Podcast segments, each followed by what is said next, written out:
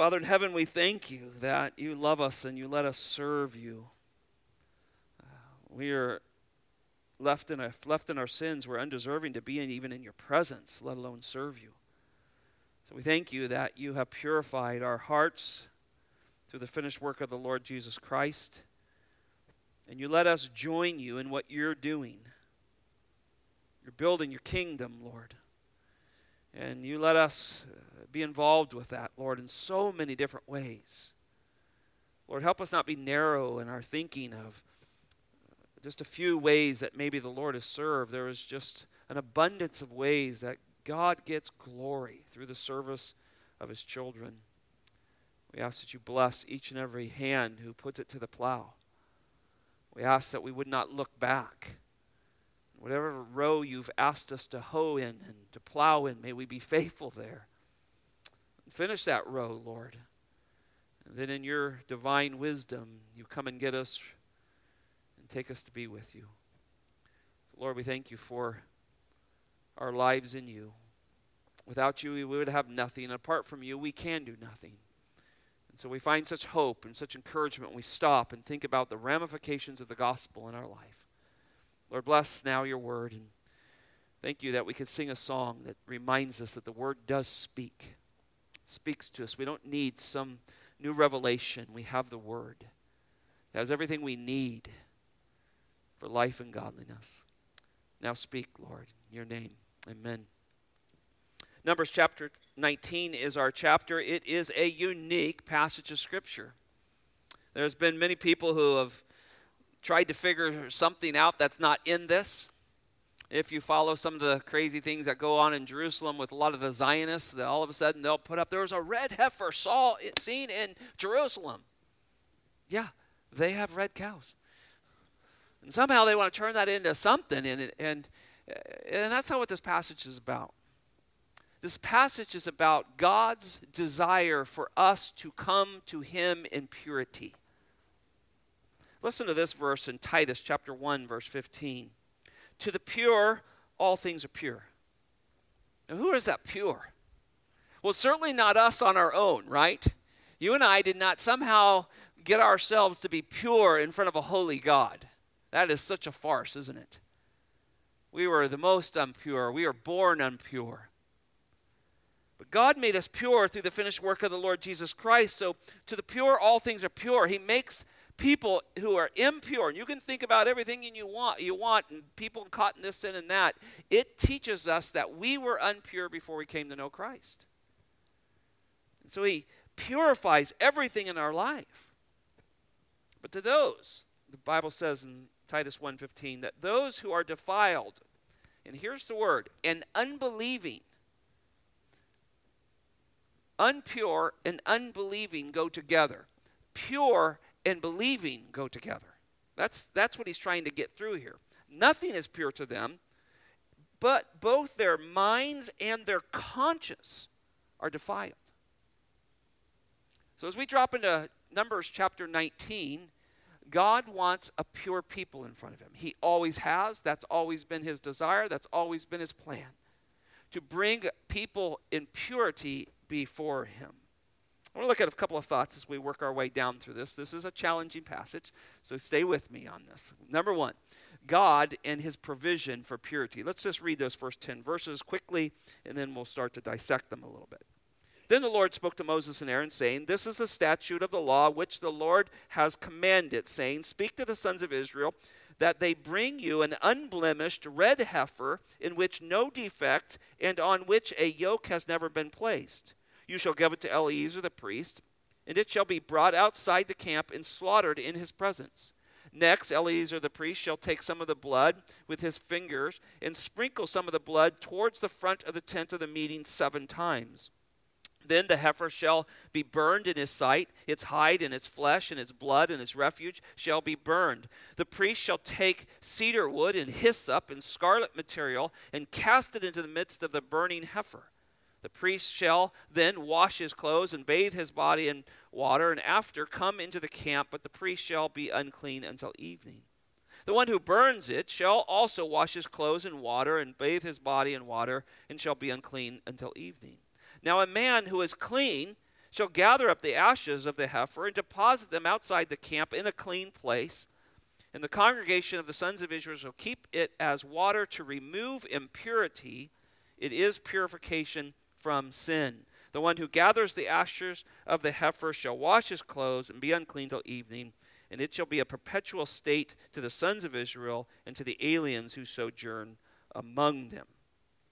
Well, as we venture in from chapter 18 to chapter 19, I just want to remind you what chapter 18 was about. Chapter 18 was about the responsibilities and privileges of the Levites and the priesthood.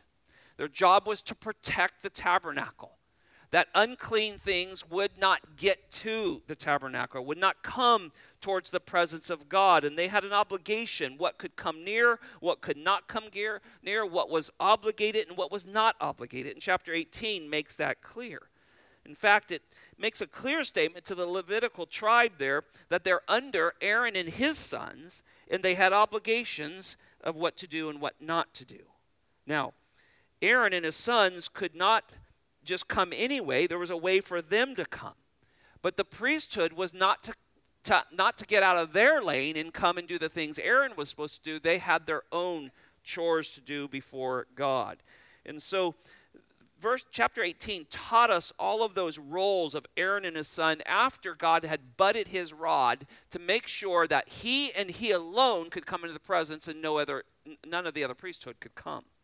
But then in chapter 18, there was also the provision for the Levites and the priesthood. They had no inheritance. Remember, they owned no land. They were not given sections of land. But God gave them a portion of the tithes and offerings, and that's what they survived on. So, chapter 18 focused on the priesthood and the Levites. Now, chapter 19. And God does something unique here. As you come to 19, God divinely and uniquely, in somewhat very unusual, um, provides for all the other tribes to come into the presence of God in a pure way. Now, I want you to think about this. Because God is a God of the living, He desires that His people be free from the uncleanliness of death. He wants them free of the uncleanliness of death. That's what this whole passage is about. Sin and death always go together, and God wants them free from that. Now, at the same time, God wants his people to understand that they too should desire, not do it because here's a new statute or new law, they should be desire themselves to be free from death, and particularly the stain of sin. Now, God institutes here one of the most unusual and I think unparalleled rituals that we see in Scripture, and it's not seen anywhere else. This is the only place this is in the entire Scriptures. It is the slaying of a red heifer. It's not, in reality, part of the whole sacrificial system per se, but it's done. It's done in the presence of a priest, but it's hard to understand. It, it, the priest might be there, and then somebody else is slaughtering it, but he's he's in the presence of it, and it's done outside the gate. It's not done in the courtyard like all the other sacrifices are done. It's done outside the gate, and the priesthood are there watching and overseeing all of these things are happening. Another unique aspect as we read those first 10 verses that the entire animal is given to God. Everything in this animal is given. Nothing is reserved for the priesthood. They don't get a portion of this.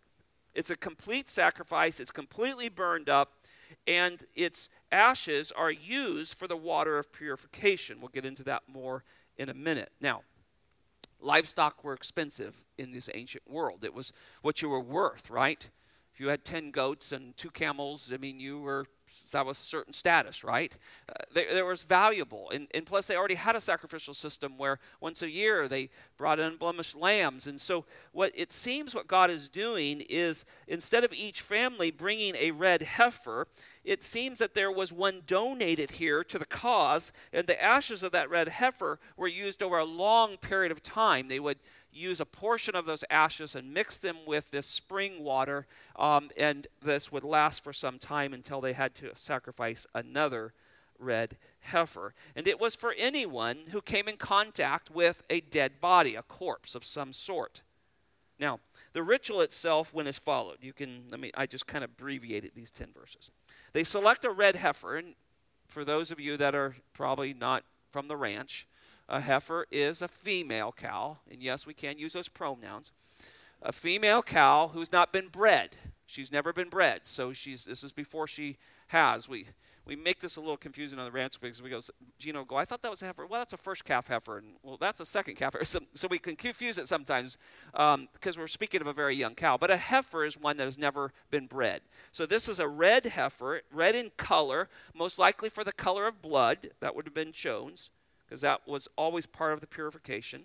It was chosen without blemish, so there's no, no outward markings on it. It's not lame in any way and it's never had a yoke. That means it's never been worked. It's never been hitched up in any way. And it's taken outside the camp. It's slain in the presence of the priest, who takes this blood, dips its fingers in it, and sprinkles it towards the front of the tabernacle seven times, a mark of perfection. Then the carcass of the animal is entirely burned up. And you'll notice that they were to take cedar wood and throw it into the fire. And you go, well, why cedar? Well, I'm not sure totally, but one, it was fairly expensive. Uh, most of the cedars in that area would come from Lebanon, uh, and and so there was transportation. A lot of a lot of things that were built later on, temples and Solomon's house and so forth, were made out of that. So it was expensive, and it also has a reddish hue to it. If you notice, good cedar.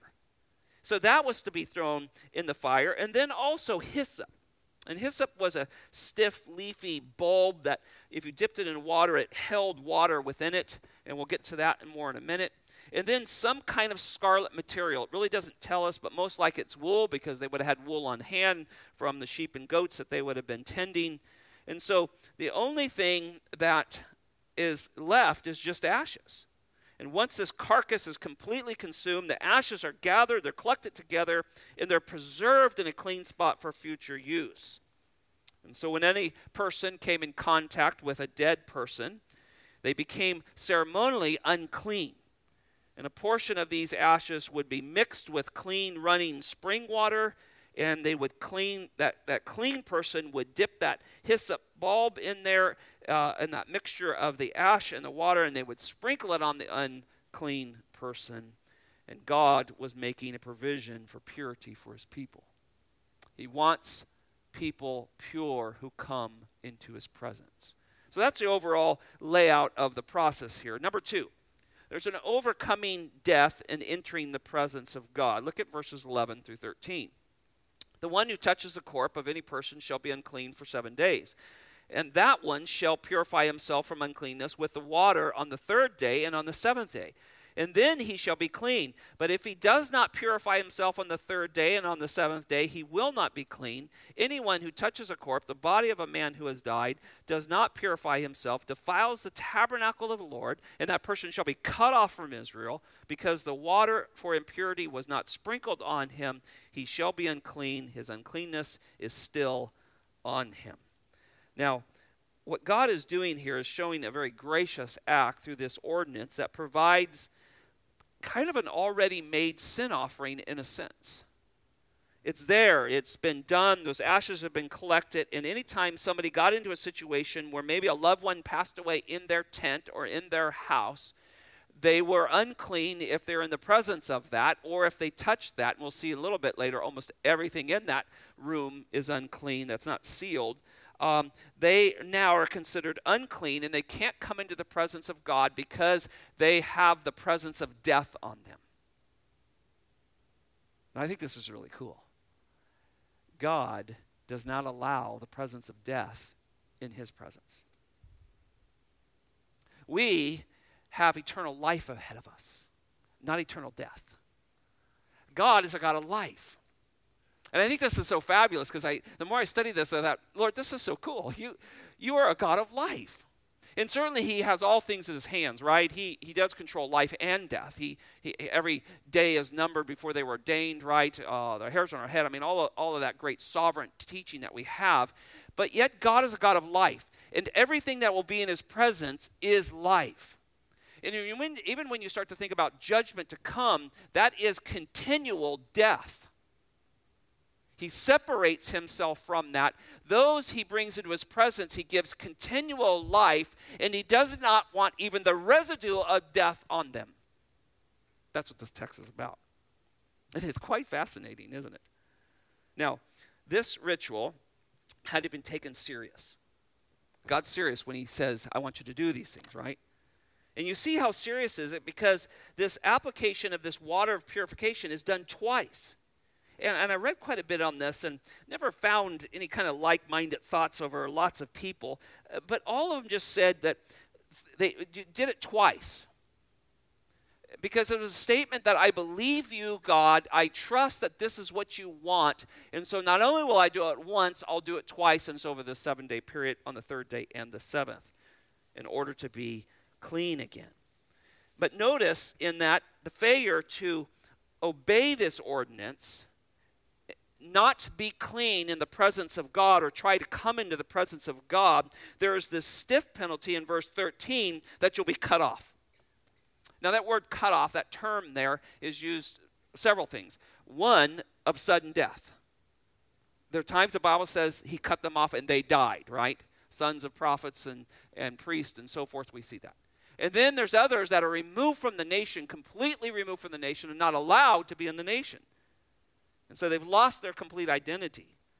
And so, what this is tells us how serious God is about the presence of death in his presence. He is a God of life. A God of life. And his goal is eternal life for his people. That's what he wants. He desires his people to know.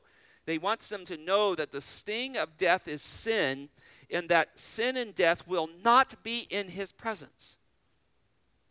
Isn't that beautiful? I mean, just think about our loved ones who have gone before us. We're, we're here dealing with death, right? Some of us have people who are close or close to us who are about to die or getting close to that. We're all dealing with this. And we were sitting at the table this uh, evening talking about that. And we're here left to deal with death, aren't we? And it's hard. It's heartbreaking. We miss those loved ones. We hate to watch them suffer. We're here. But that goes away completely, not, not just in whole, but in, um, not, not just part, but in whole. We don't even experience the agony of death, all the ramifications of sin. God removes that. He does not want that in His presence. And He shows this in the Old Testament in this way. So, in this ancient ritual here, this ancient law handed down, God was blessing the nations with a ceremony that gave them the ability to overcome death albeit temporarily, but overcome death and come to his presence. So what he's doing is they had sacrifices going to be made, first fruit offerings, will, uh, free will offerings. All of those were going to be made. He did not want them to be dealing with, you know, Uncle Bob who just died, and then come from that and come into his presence. There was a way. He wanted you free from the stench of death. And so he provided this great ceremony. And it truly was a means of grace for God's people. Now, look at the third one widespread destructiveness of sin and death. And it really is. Uh, 14 through 22, we read the end of the passage here, then we'll jump into some fun things to think about here. This is, this is the law. When a man dies in a tent, everything that comes into the tent, and every one who is in the tent shall be unclean for seven days. Every open vessel which has no covering tied on it shall be unclean. Also, everyone who is in the field touches one who has been slain with a sword, or who has died naturally, or a human bone, or a grave, shall be unclean for seven days. Then, for the unclean person, they shall take some of the ashes of the burnt purification for, from, from sin, and the flowing water shall be added to them in a vessel a clean person shall take hyssop and dip it into the water and sprinkle it on the tent and on all the furnishings and on the person who, who were there, and on the one who touched the bone or the slain one, uh, or the one dying naturally, or, or the grave. Then the clean person shall sprinkle on the unclean on the third day and on the seventh day, and on the seventh day he shall purify himself from uncleanness, and he shall wash his clothes and bathe himself, and he shall be clean by evening.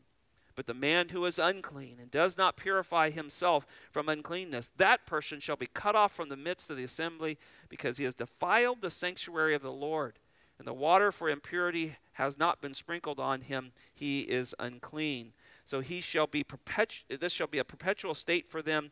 And he who sprinkles the water for the impurity shall wash his clothes, and he, and he who touches the water for impurity shall be unclean until evening. Furthermore, anything that the unclean person touches shall be unclean, and the person who touches it shall be unclean until evening. Now, there's a lot of uncleanness there, isn't there? But you get the idea here. And so the main point of this section is that all who lived in the same tent or the house of this person who died, and all who came in and out of the dwelling were regarded to be unclean, whether or not they even came in contact with a body here. You can just see that God is testifying to the, I think, what he's testifying to the widespread effects of sin and death. They get on everything. That's what sin does. And even an unseen, uh, like an unsealed vessel, you see in verse 15 there, is affected by the uncleanness of death. And it goes all the way, if you notice all the way down in 15 and 16, it goes all the way to the grave. So if you touch a grave in verse 16, you're unclean. Now, you always wondered where Jesus got that statement from. You're like whitewashed tombs. Remember that? Matthew chapter 23, verse 27. He's rebuking the scribes and Pharisees as woe to you. We call it the woe passage.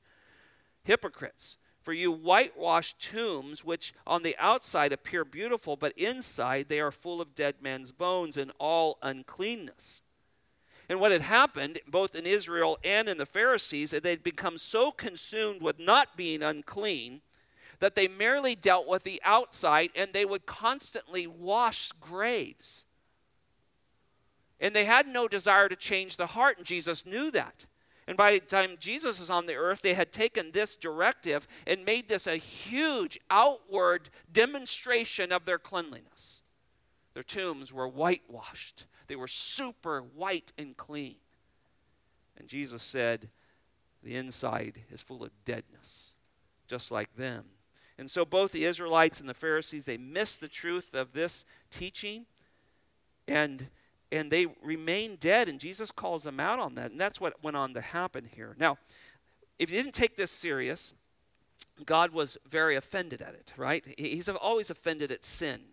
And, and so this ashes of this heifer and the law itself had to be dealt with the heart. If you didn't deal with the heart, then it was worthless, right? And that's what happens to the nation of Israel. As we follow them, they stopped doing things from their heart, although they kept going to temple. They stopped doing things from their heart, and then that led them into all kinds of wickedness, though they continued to go to temple. Now, it is said that during the times of the fall of Israel that they would literally go to the temple, to the tabernacle in the morning, offer sacrifices to God, and burn their babies to Baal in the afternoon. Complete outward fake, false worship of God. And so God is serious about this. And so this is why there's done twice. He wants people free of sin, free of death in his presence. And that was the whole purpose of the sacrificial system. Even today, though, I think that's a problem we struggle with, right? When we don't apply it to our heart, where real changes come, legalism is just waiting there. And legalism is this, this idea that you're strengthened by judging someone else. It's, it's very dangerous because it doesn't go through our heart. There's, it's, it's one thing to, to have a desire to help somebody, to lovingly care for them, to help them out of sin, but there's another thing to sit back and say, in a judgmental way where it hasn't gone through your own heart, through your own mind, through your own soul, and then condemn others. Now, when it comes to death and sin, I just want to knock this point home with us. When you think about the atmosphere of God, what's around God? He is a God of life, and he's intolerant. He is intolerant of the atmosphere of death. he is a God of life. And so all of these are there. Now, now that made me think of some passages.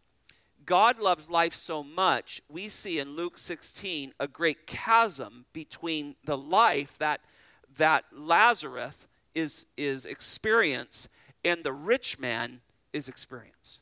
You remember the verse? Luke chapter 16, verse 26. And besides all of this, remember Jesus is telling that, you know, in, on earth, this, this Lazarus, he suffered greatly, and the rich man suffered, had all these things, and, and now God is required of their souls. And he says, besides all this, between us and you, there is a great chasm fixed between that chasm is life, comfort, the, the, the Lazarus was in the comfort of the bosom of Abraham. And, and though that's a very difficult term for us to kind of get our mind around this, this life, but it was a, it's a statement of ultimate comfort of life. And between that was the chasm of death over here, continual dying, the agony of death eternally that the rich man was suffering. And so these chasms separate the atmosphere of life and the atmosphere of death. God is about life. Verse 20 reminds us that God wants sin and death removed from his people. And if they refuse to do that, they have to be removed from him. And that's, I, I say this all the time. One of the great joys and blessings of heaven is that there will be no sin there. Isn't that going to be awesome? And just don't think about the sin of other people. Think about your sin of yourself. I will no longer have any more struggles with sin in any shape or form because I will be like Christ. That should cause every one of us to long for the return of Jesus. We long for that, right? And that's what we see in this. He goes, Look, cut them off. I am not a God of death. If they will not cleanse themselves from death, they will not have me. And that's exactly what Jesus does for us. He cleanses us from the stench of death. And I want to get in and spend my rest of my time in point four here the shadow of a red heifer that leads to Christ. And really, this is an application um, point that, um, because you have to see this, this all ends up in the New Testament. In the New Testament, loves to take these old covenant principles and show the significance and the importance and how they shadow they shadow the shadow leads. If you follow the shadow out it'll come to jesus christ. Let me show you. Go to hebrews chapter 9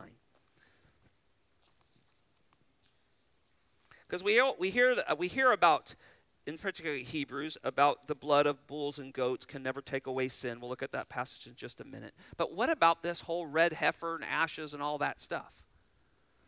Well, it makes its way in here too. This one chapter makes its way into the book of Hebrews for us to understand. Look at chapter 9, verse 13.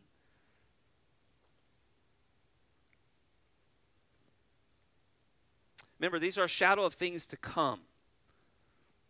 Keep your finger there and just flow across to chapter 10, verse 1 there. For the law, since it is only a shadow of good things to come and can uh, and, and not the very form of things, can never, very key phrase here, can never, by the same sacrifices which they offered continually year by year, make perfect the one who draws near.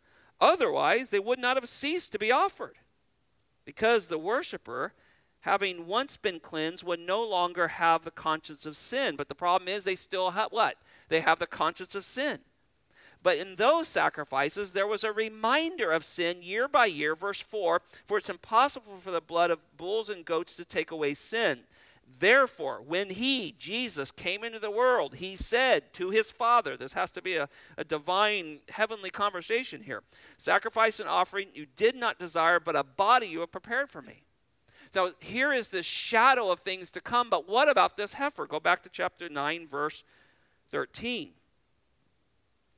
For if the blood of goats and bulls, and here we go, look at this, in the ashes of a heifer, sprinkling those would have been defiled the sanctuary for the cleansing of flesh how much more would the blood of christ through the through the eternal spirit offer himself without blemish to god cleanse your conscience from dead works to serve a living god? Now isn't that fascinating not just the sin offerings and the burnt offerings and all those offerings where you came to be reconciled with God and an innocent animal died on your in your place, but it brings into this whole uh, narrative of our salvation here this red heifer that was that was completely consumed with fire, with hyssop and, and cedar wood and, and red cloth brought into it. And those ashes would be mixed with purified water, and that would cleanse you over a seven day period so you can come into the presence of God. That is brought into this.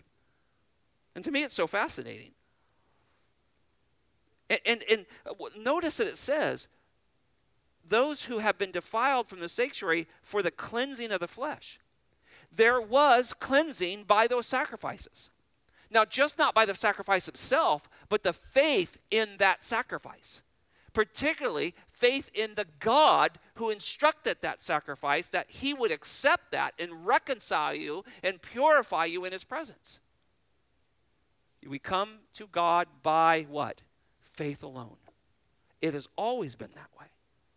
And so, we see that only the final sacrifice of Christ, as we go to chapter 10 and you look at that, is the only one that can deal with a real sin problem and death problem forever. But the Old Testament shadows over and over, these shadows are cast down through history. And, when you follow that shadow out, whether it's this red heifer or the burnt offerings or the sacrifice offerings, guess where that shadow comes to? Jesus. Every time. And that was planned from the foundations of the world. I want you to understand this doesn't mean that the Old Testament sacrifices were ineffective. They certainly were. Our triune God, which would include Jesus Christ in the Old Testament, he was at work in the Old Testament. He was blessing and he was guiding and he was sanctifying these people. And while they were certainly learning to look forward to a Messiah, this final lamb in the, sac- the sacrificial substitution or sacrificial lamb that would come, they put their faith in God that there was one coming who would justify them. And so, listen, when Moses and ever, every patriarch that you enjoy, male, female matriarchs, when they came with their offering by faith, God forgave them of their sins and they were purified before God. This just wasn't some kind of covering until Jesus shows up. They were truly forgiven because it was done in faith. That's why the whole chapter in Hebrews 11 is by faith. The Westminster Confession writes on this. It's actually fascinating here when we get to that confession of faith, and it's real biblical theology. Here's what they say regarding this this covenant of grace, even in the Old Testament, was differently administered in the time of the law and in the time of the gospel. Under the law, it administered by promises prophecies, sacrifices, circumcision, the paschal lamb, and other types and ordinances delivered to the people of the Jews, all for signifying Christ to come, which were for that time sufficient in efficacy. It was, it was efficient, right? It was sufficient for everything. Through the operation of the Spirit, the Spirit of God was involved in this because it's all pointing to Jesus in the future. To instruct and to build the elect in faith in the promise of the Messiah, by whom they had full remissions of sin and eternal salvation. When we get to Jesus on the Mount of Transfiguration, there's two men that show up there. Who are they? Moses and Elijah. They are in the presence, they're coming from the presence of a holy God, coming to the presence of the revealed holy Christ, right? There he's revealed in all his glory for that moment. There he is with those men who came to God through this sacrificial system, putting their faith in God that God would cleanse their, their sins as they looked forward to a kingdom not of this world and a King of kings and a Lord of lords. And God justified them. So when we think about the old covenant and the effectiveness of it, uh, we, we see it signifying, it's pointing towards something, it's pointing towards the death of the Lord Jesus Christ. So God graciously forgave sins in the Old Testament. He made a way for you to be pure to come into His presence. But all of that left to itself would not have saved them, but it held them it held them saved in their faith while the blood of Lord Jesus Christ at the cross washes all the way back to that first believer, Adam, most likely, and washes all the way forward to the last believer. And that's why the, the cross is the center, the pinnacle of all of history. And we thank the Lord for that. And so God graciously forgives the sins of the Old Testament saints. And, and I don't think they're just covered temporarily. They're genuine saints that experience genuine forgiveness for God, and God is saying, Come this way and I will forgive you. Because it's all a shadow of things to come. And so that's why we love the cross of Christ. We love the resurrection. And we love that it's planted right in the center of all of history. Because the blood of Christ washes back and washes forward, doesn't it? Same forgiveness. So, whatever time frame or dispensation, if you want to use that word, of people lived in. there was one way to receive forgiveness of sins, and it came through obedience to the way God said to come. Come through something innocent that dies in your place, and put your faith in me that I'm going to provide one who will wash his blood over you. I, I got thinking about this verse today. Uh, uh, John chapter 8, verse 56. It says this Your father Abraham, Jesus is really going at it with the Pharisees. Your father Abraham rejoiced to see my day, and he saw it and was glad. The Bible says in, in Galatians that the gospel was preached to Abraham. Abraham looked at the sacrifices, looked at the system that God God laid down, and he rejoiced over a coming Messiah. And he rejoiced to see the day of the Lord Jesus Christ. That means that those sacrifices, that faith that Abraham had in God, that God would deliver him through from all of his sins, and he had them, right? Sold his wife out twice. I mean, you can go down through the list of things that he did. He, he, he purified him, and he saved him, and he kept him saved. He forgave him of his sins. And so when the, when the Son of God comes to the earth, Abraham sees that day. He rejoices over it. And if your sins are forgiven, you know what rejoicing's like. And Abraham rejoiced over that. And so Abraham's God given faith and the promise of a deliverer, the Messiah, it granted him the ability to see a coming Christ. We see that in Hebrews 11. They looked forward to something greater. It gave him the ability to see that Christ was going to pay for his sin once and for all, and he rejoiced at the day of Jesus because he was forgiven. All of that Old Testament law pointed forward. Now, the purifying work of Christ washes back, of course, as we said, but Jesus, he, he takes things like this and does marvelous things. He, and I think this refers back to this passage in a lot of ways. Think of John chapter 2, the wedding at Canaan. So he, there they run out of wine, right? You know the story. So Jesus takes the purification jars, fills them up with water, turns them into wine. And everybody, what? Rejoices. And, and there's such a key to that text because you realize that Christ is saying, I am better. I am the one who can purify you. I am sweeter. I bring you great joy. In fact, they said most people bring out the good wine at first and then save the bad stuff for later, but he, he brings out the best at the end because everything leads to him and he is the sweetest and the best and he makes you happy. So we see it there. We go to John chapter 13. Just flip over there with me real quickly. We see our Lord do amazing things with water.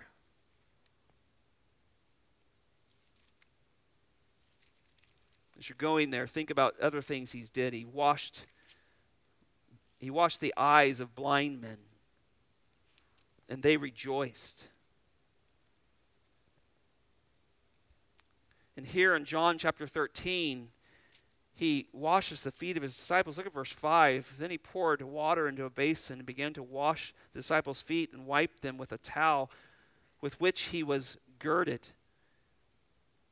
So he came to Simon Peter and he said to him, Lord, do not wash my feet. And Jesus answered and said to him, what you what what I do you do not realize now, but you will understand hereafter. And Peter said to him, Never shall you wash my feet. It's just a servant position. He couldn't imagine Jesus doing this. Jesus answered him, If I do not wash you, you will have no part of me. And Peter said to him, Lord, then wash not only my feet, but also my hands and my head. And Jesus said to him, He who has bathed needs only to wash his feet, but is completely clean, and you are clean, but not all of you. Speaking of Judas, for he knew the one who was who was betraying him. For this reason, he said, Not all of you are clean. So when he had washed their feet and taken his garment and reclined at the table, he said to them, Do you know what I have done? You call me teacher and Lord, and you are right, for I am. If I, then, the Lord and teacher, wash your feet, you also ought to wash the feet of one another. Here, our Lord takes some sort of water to wash away the dirt off of the feet of the disciples. And I think he demonstrates to his disciples that, that it, was, it was not possible to walk in this world without picking up the dust of the world. And so here we find this story of Jesus washing their feet, and the imagery is that of a, a man who's gone to the local or public bathhouse there, and he's bathed himself, he's cleaned himself, and now he walks home on the dirty streets, and when he gets in, he, he's clean, but his feet are dirty from the walk home. He does not need his whole body washed again, he just needs his feet washed again. So Jesus is demonstrating that by washing the feet of his disciples. And, and I would imagine Peter and probably every one of the disciples, I would give them the benefit of the doubt that they were humbled at this and did not want the Lord to wash them. But you can see Christ explains the need for washing away of daily sins so that you will enjoy my presence. See, we don't enjoy the Lord when we're struggling with sin. If you have unconfessed sin, and you're here tonight trying to hear the Word of God, and, and, you know it's wrong and you have not dealt with that, it's very difficult to find joy, isn't it? Gina and I, for years, I, I've been preaching for all of our married life. We know that we have to be right with each other. I'll get up here and these, these pages look blank if I'm not right with her. Because I'm not right with her, I'm not right with God. And so we keep very short accounts. And, and, we're certainly not a perfect marriage in any way, but we work hard to keep short accounts because I want the joy of the Lord. And so, as Christians who have been washed and have been purified and have a right standing before God, we trudge around in this world full of jealousies and envies and, and desires for money and desires for all kinds of things. We pick up some of that, don't we? And we need to be purified in a, in a continual way, not in salvific way, but, but humble ourselves to say, Oh Lord, I have sinned today. I have not done what you've told me to, and I want to be right with you. See, it always comes back to Christ. And just as the red heifer was taken outside the camp, Jesus was taken outside the camp. He died, and we can continually go to him and look for that. Now, when we start to look at water, um, we've seen, we saw in Numbers 19 that these ashes would be taken, they would be gathered up by a clean person, and they would be put in this clean place, and then they would be used with this water, with these unclean people who would come who had dead around them, and it would be used. But so we talked about the ashes, we talked about where they all came, but, but what about this water? Well, the water says it was running water, it was clean water. Um, the Hebrew uses an idea of spring type water that was used. But water has always symbolized several things within the New Testament. One, it symbolizes the scriptures. The water is uh, symbolized as the scriptures, both of the Word and of the Spirit of God. We see that throughout the scriptures. And so the believer who goes through struggles with sin and, and understands that's there, we, we need to be convinced that the Holy Spirit works through the Word of God to wash our sins away. And, and there's a continual aspect to that. Now, I want to be clear here. This is not a loss of salvation, this is dealing with our broken fellowship with the Lord at times. Jesus said, I will send you one, one who will come and convict the world of sin and righteousness and judgment. And so when we think about water, it often refers to the work of the Holy Spirit. The Spirit speaks and He uses the Word of God and brings afresh again the cross that reminds us of our cleansing and brings us to repentance. I promise if you don't repent with the cross in mind, the work of the Lord Jesus Christ, you probably didn't repent.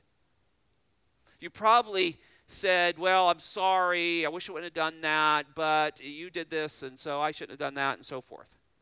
When we really repent, we come back to the cross again. We see that that, caused Christ, that sin caused the death of Christ, and that leads us to repentance, and our feet are washed again.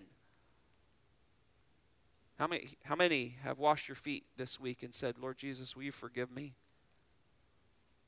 I shouldn't have said that. I shouldn't have acted that way. I shouldn't have had those thoughts. You died for those things. See, that's the Spirit of God through the Word of God pushing you to the ever cleansing power of the cross. The sufficiency of the gospel, the sufficiency of Christ's finished work. We need that daily. We also see the blood of Christ and the Word of God and the Spirit of God. They're all associated with cleansing within the New Testament. I just I, I got going down that rabbit trail tonight and today, and I started thinking of verses. John 15, 3. You are already clean because of the word which I spoke to you. So he, he takes the word, which is often referred to the living water and so forth, right?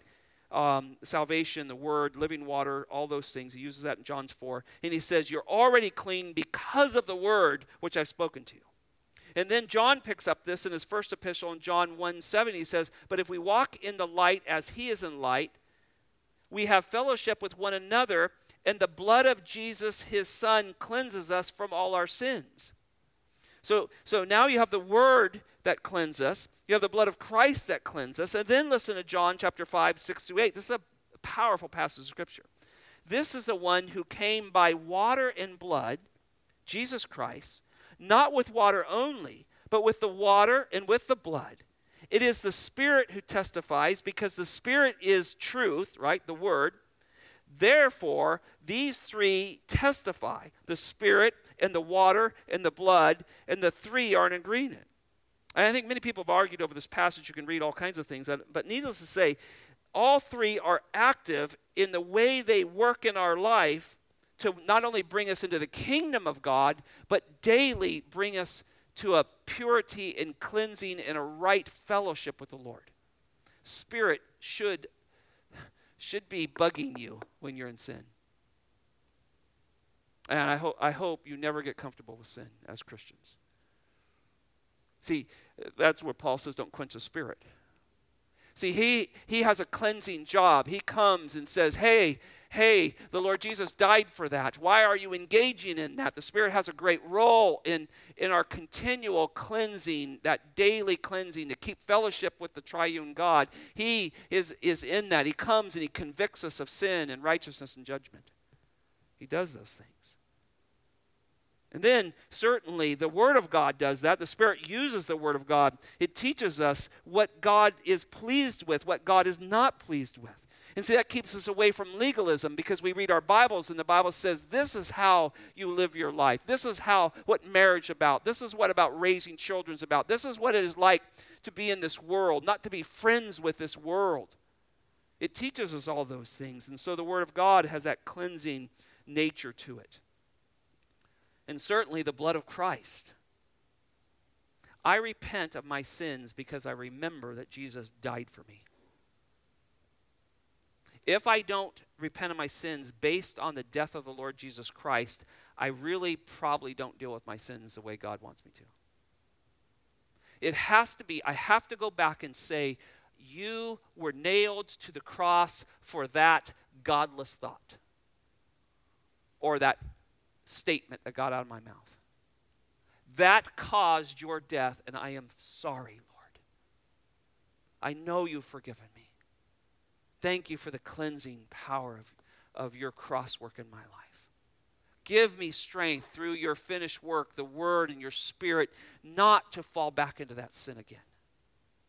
See, see how we do that? That's how, that's how God has given us the, the wonderful way to be in his presence. And when I look at Numbers chapter 19, God was doing the same with them. He wants them to come into presence. He, he wants them to bring their sacrifices to Him. He wants them to be reconciled with Him. But He wants them to come and leave death and sin behind because that has no presence with Him. And every time you go into your prayer closet, and every time you pray with the Lord driving down the highway, you walk into His presence and you leave sin and death behind because that's what He forgives and He gives you life, and He gives you life abundantly. Numbers chapter 19 was preparing the nation to come before the Lord, not just the priesthood this time. Now it's the, the Benjaminites, it's the Judah, it's Judah, it's, it's, it's Dan and Gad and so forth, all of them. Now, let's go a little farther with this water thinking. What happened when the soldiers pierced Jesus' side in John 19? Yeah, isn't that interesting? Blood and water comes out. We come right back to those two very important purifying things. No one is forgiven without the remission of sins. No, no shedding of blood, no remissions of sin. And water was always a teaching of purification. That's why it's so interesting he grabbed the pots of purification to do the wine in. It's so interesting that water flows out of him. What was coming out of our Lord Jesus Christ is forgiveness and purification and cleansing to all who will come to him. And there, in a very real, very sobering way, our Lord Jesus Christ, who's dead now, is pierced by this unknown soldier who spears him in the side, and blood and water comes out, according to John's testimony. He is a God who forgives. In the purifying work of the cross of the Lord Jesus Christ, He forgives our past, He forgives our present, He forgives our future sins, He forgives all of that. And He helps us through that to stay in fellowship with the Father. And so, yes, we're not going to burn up a red heifer out back here and, and mix its ashes with water because all that was a shadow of pointing to Jesus Christ. And every one of us, every one of us, right where you sit, can come to the Lord Jesus and say, Will you cleanse me? I was not like you today. I did not think like you, I did not act like you, and I didn't speak like you. And I'm sorry, Lord. And he'll wash your feet away, he'll wash those sins away, and you'll you'll you'll have your joy returned. I want you to think about some of our patriarchs in the Old Testament. One in particular, turn to, with me to Psalms chapter 51. I'll quit with this here. Psalms 51. This little chapter had a great impact on a lot of the patriarchs, particularly David. They understood they were saved. And that's this passage really helps you understand what I was talking about. The Old Testament saints understood they were forgiven. They actually understood they were not going to lose their salvation, but what they did understand was they were going to lose the joy of their salvation if they stayed in sin. Look at Psalms 51 with me, verse 7. This whole passage is just an astounding confession of David over the sin with Bathsheba, the murder of her, her husband. Um, the lying to the nation, all kinds of things here. Here, and he prays for graciousness. He wants to be washed in verse two from his iniquity. Cleanse me from my sins. Look at all these terms. This is all same language that comes out of uh, Numbers 19. I know my transgressions. My sin is ever before me. There's a reality of sin and death. Um, he, somewhere along the line, the son has died. And, and think about this: after nine months to a year after the sin, this prayer comes. Because we know this is a response to Samuel coming to him and saying, uh, excuse me, Nathan coming to him and saying, You've sinned. That man is you, right? So he waits for nine months to 10 months and lives in this sin. And notice what he says. He, he says in verse 7, oh, excuse me, verse, I, I want to keep going here. Verse 4 Against you and you only have I sinned I've done this evil in your sight. You watched me do it. You watched me lie with another man's wife. You watched me have orders to slay him. You watched the lies that I told to the soldiers. Verse 5 Behold, I was brought forth in iniquity. I'm deprived. I came from depravity. In my sin, and in sin, my mother conceived me. He's just talking about depravity. That's where he's born a sinner. Behold, you desire truth in the innermost being, and in hidden parts you will make known my wisdom. Now, listen, look what he does here. Purify me with hyssop.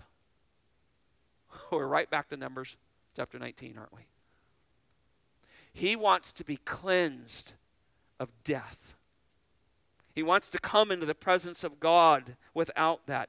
Purify me with hyssop, and I shall be clean. Clean.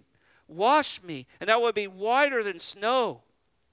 You go, this almost sounds like he needs to be saved. Make me hear joy and gladness. Let the bones which you have broken rejoice. Hide your face from my sins and blot out my iniquity. Create a clean heart, O God. Renew a steadfast spirit within me. Do not cast me, cast me away from your presence. He saw that happen to Saul. Do not take your Holy Spirit from me. Restore to me the joy of your salvation. Not even my salvation, your salvation. David in the Old Testament knew he was saved. What he lost was his joy. And so he says, Take that hyssop, sprinkle it on me, scrub it out of me. I don't want the sin anymore. I want to be right with you. This is one of the greatest chapters of repentance ever written. And here, this is an Old Testament saying a thousand years before the death of the Lord Jesus Christ, and he is desiring the joy of, his, of God's salvation to return. God wants us to come into his presence free of sin, free of the stench of death. He wants all of his people to realize there is no death in my presence. Come, you are free of that. And that's why those who pass from this life, the moment they pass from this life, death is gone. They're alive forevermore with the Lord Jesus Christ. And someday he'll resurrect their bodies, but they are alive with the Lord Jesus Christ. Well, in closing, I could go on and on about this passage. It just gets you all fired up, doesn't it? I want to make sure that you understand the context, though, of 19. It's about defilement of being around dead bodies, death, and sin causes death, right? right? And unclean, they can't come into the presence of God. And this is God's just very gracious way to allow the Israelites to be pure and to come into His presence and offer sacrifices. They weren't. They're not priests. They're not of the Levitical tribe. God is just being gracious. Here's a way you can be cleansed. You can come into my presence and be right, and be the, and death and defilement will not be upon you. But for us under the new covenant, it reminds us that there are all kinds of deadly things in this dying world that we need to be scrubbed off of every once in a while. Will you say tonight, Lord, return to me the joy of my salvation? I've sinned.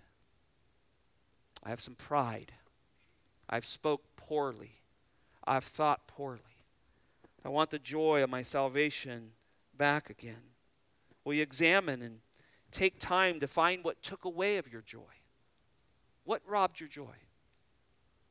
And I think that's what you got to get down to. I got to get down to too. What is it? What where is my joy being robbed? What sin is taking that joy away? Where I don't have this this excitement to meet with Jesus in the morning. I don't have this excitement to read his word. What's robbing of that? How deep a cleansing do you need with that bulb, that hyssop bulb? Well, Jesus has that, and He'll give it to you. And He proved it, right? He died on the cross, He shed His own blood to cleanse you.